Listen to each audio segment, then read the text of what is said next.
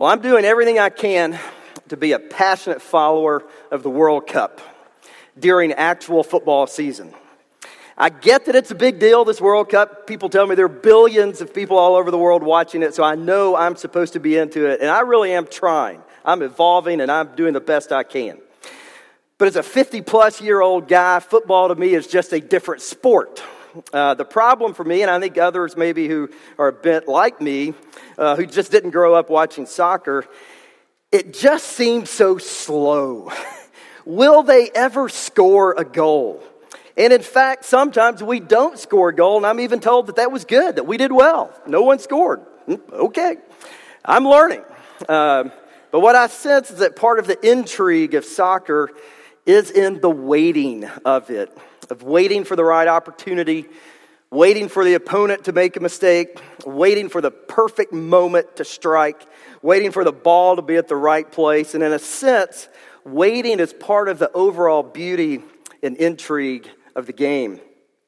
Last Sunday in our Sunday school class, in the Vine class, we had an interesting discussion which surrounded the way in which the Lord grows our faith, the way in which He matures us. Specifically, we were studying Abraham and Sarah and how long they had to wait until God provided the son he had promised. But in that discussion, it kind of dawned on me and perhaps others in the room that the act of waiting is kind of the ongoing theme of the Christian life, if you will. In some ways, waiting is often what we do. Aren't we always waiting on something? Even this morning, I suspect there are issues on your mind or in your heart that you're ready for the Lord to come, to resolve, to deal with, to deliver, or to complete. It could be serious things like a medical diagnosis, or it could be the anticipation of this semester coming to an end. But either way, you have to wait. And it's in the waiting that we find out our trust is ultimately in God's provision and in His timing. It's in the waiting that our character is exposed. It's in the waiting that we mature. It's in the waiting that what's inside of us gets revealed. So I ask you this morning what are you waiting on the Lord to do today? What are you waiting on Him to do? So, this morning, as Stephen mentioned, does begin our Advent series here at TCPC and around the world. And this season serves to prepare us, of course, for Christmas, the coming of Jesus. But the real intent of participating in these four weeks of Advent is for the purpose of causing our hearts to be reminded, to remember what it was like to wait for Christ to come. Advent means the coming, and it represents the space of God's people longing for the Messiah to come of waiting for God to fulfill his promises of the one who would come to this earth and take our sin from us and restore us to fellowship with our Heavenly Father. Advent reminds our hearts that we are waiting on him still. This year, for our Advent season, our sermon series will focus on the four traditional themes of Advent, which are love, joy, peace, and hope. And all of these are tied, in a sense, to the theme of waiting, in that we long for them to be perfectly fulfilled in our lives now. With the first coming of Christ, they are actualized, but in the second coming of Christ, we will know them perfectly, and we long for that day. So this morning, we will consider the theme of love and be reminded that as we wait for God's provision in our lives, even, yes, as we wait for the return of Christ to complete his kingdom, we wait with this ongoing reality that God's love for us produces confidence in him as we wait for all things. We're going to see this morning that confidence is our theme as we understand God's great love for us. Our passage does come from Lamentations. It's from the Old Testament.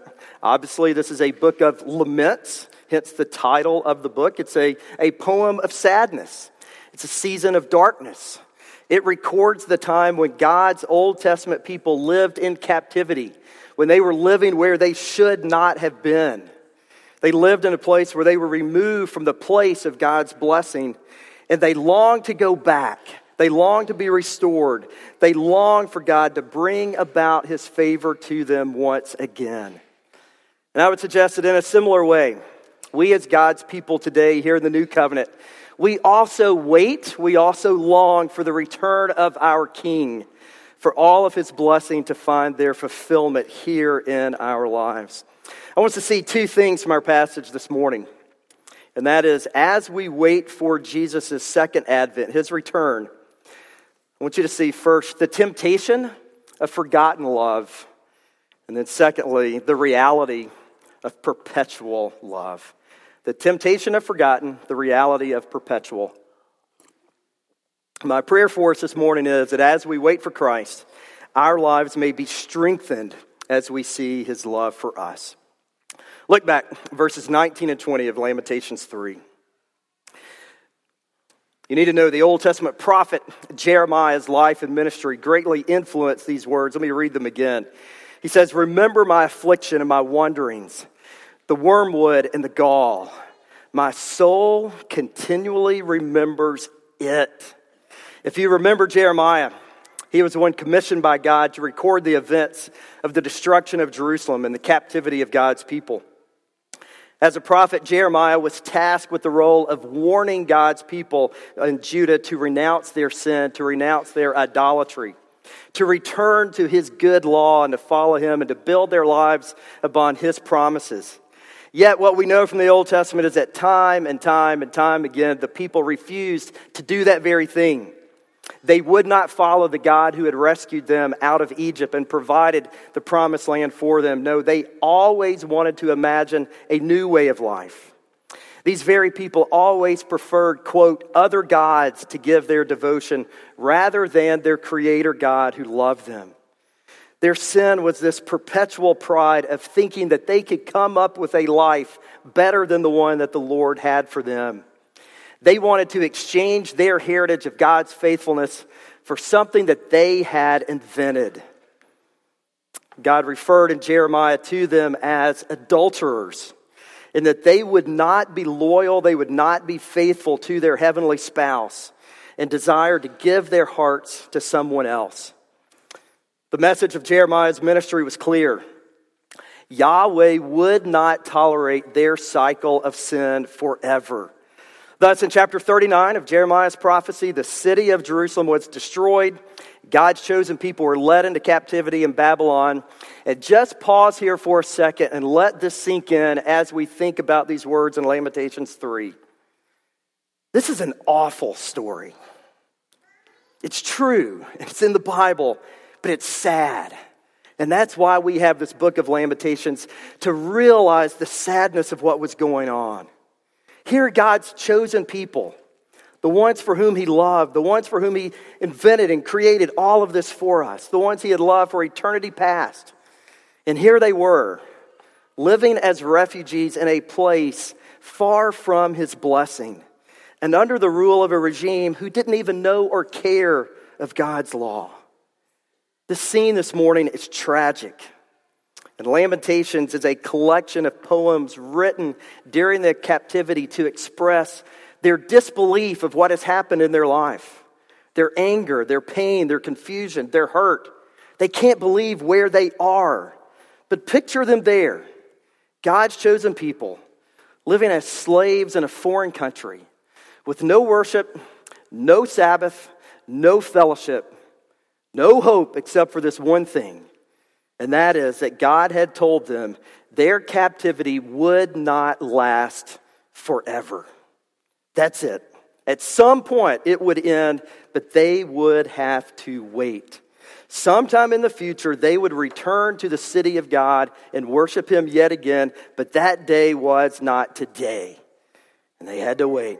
They had to spend years in longing they had to trust that the God who said he would be faithful would, in fact, be faithful, even though it surely felt like he had long forgotten them. Hear these words again. My soul continually remembers.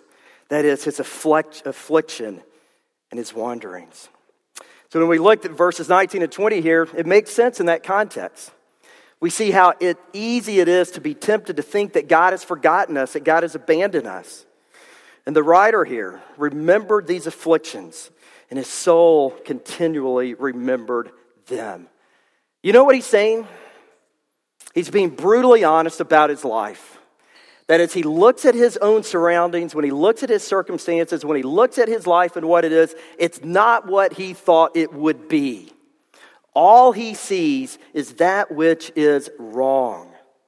As he waited, as he longed for deliverance, it felt impossible to see anything other than how far away he was from what he thought his life was supposed to be.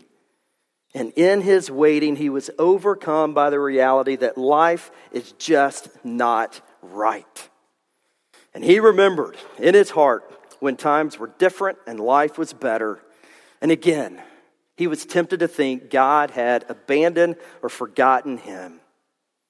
Verses 19 and 20 surely imply that this writer battled this assumption Does the Lord care about me at all? Again, this is tragic.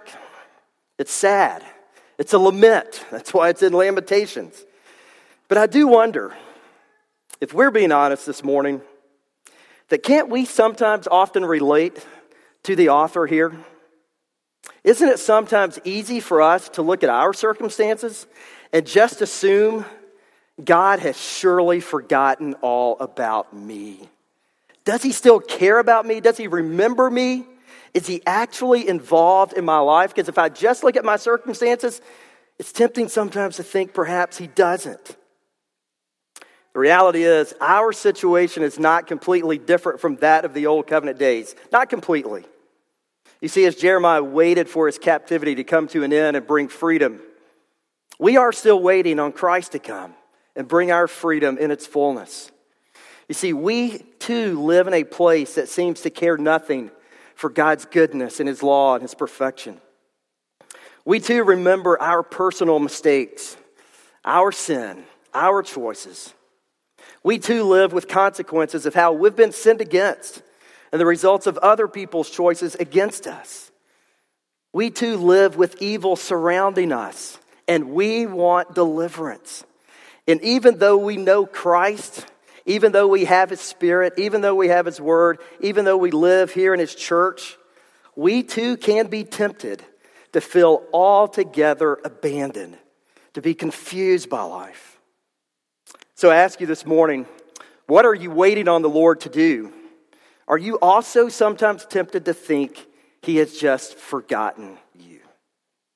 When I was a kid, I had a favorite book that my parents read to me a lot. And I read it to my kids as well. I, don't know if you all still read this book or not, but it was entitled Alexander and the Terrible, Horrible, No Good, Very Bad Day. Y'all remember Alexander? I love that guy. It's a little boy who, for one day, nothing went right. Nothing. Not school, not siblings, not buying shoes after school, not visiting his dad's office, nothing. It was only bad and all day. Even in Australia, some days are just bad. But if you remember, the moral of the story was just for Alexander to go to bed, and tomorrow it would be different. That sounds great. The only problem for Alexander, no actual problems were solved. It was just put an end to this day, and maybe tomorrow will be different. And my question for us this morning is that as we wait for Jesus to come, for him to return and make our salvation complete, where is the power to live in confidence? Where is the power to know, to be ensured that we will not live in despair? Now, look at verses 21 and 22 and be prepared this morning to be encouraged. There's a transition here, and it is great. We've seen the temptation of forgotten love. Now, notice this reality of perpetual love. Let me read again, verse 21 and 22. But this I call to mind, and therefore I have hope. The steadfast love of the Lord never ceases. His mercies never come to an end. They are new every morning. Great is your faithfulness. This verse is why I chose this passage for the first Sunday of Advent. You see, what happened in the writer's life is the very thing which must happen in our lives if we want to experience God's supernatural power this Christmas. in what appeared to be a hopeless and helpless situation in which the author felt like his life had been abandoned, the Holy Spirit did something inside of his life that only God can do. Again, look back and see this in verse 21. The Lord opened the mind of the writer to remember something. His mind recalled things from the past. His mind was awakened. That is, his mind woke up and realized something that was more powerful than just the reality of his circumstances. Yet when his mind was awakened, it did not matter if he was in Babylon or anywhere else. When his mind was quickened, his heart was filled with hope. And everything about his life changed, even though his circumstances didn't change at all. Do you see what the Lord brought to his mind? What was it? What did the Holy Spirit remind him? God didn't remove his captors. God didn't take him out of Babylon. No, that would have been nice, but that's not what the Lord did. Rather, the Lord reminded him of one thing, and that one thing was all he needed, and it was this the steadfast love of the Lord never ceases, it does not stop. How God looks at us in Christ never stops.